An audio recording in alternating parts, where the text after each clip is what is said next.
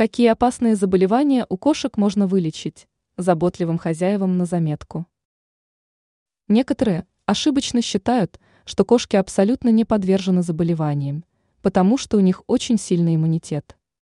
Но, к сожалению, это ошибочные суждения, и наши питомцы подвержены многим заболеваниям, присущим и человеку. И здесь самое главное – вовремя обратить внимание на болезнь и начать проводить курс лечения. Рассмотрим основные виды опасных болезней. Диабет. В последние годы это самая распространенная болезнь у кошек. И виноваты в этом исключительно хозяева. У кошек совершенно нет предрасположенности к этой болезни, но неправильное питание делает свое черное дело.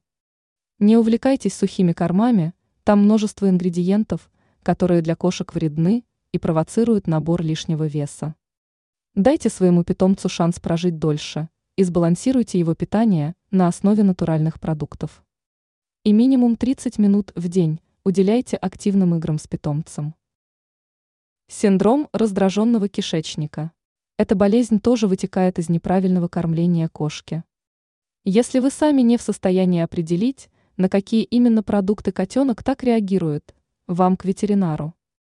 И если после сбалансированной диеты симптомы не пропадут, то придется прибегнуть к медикаментозному лечению.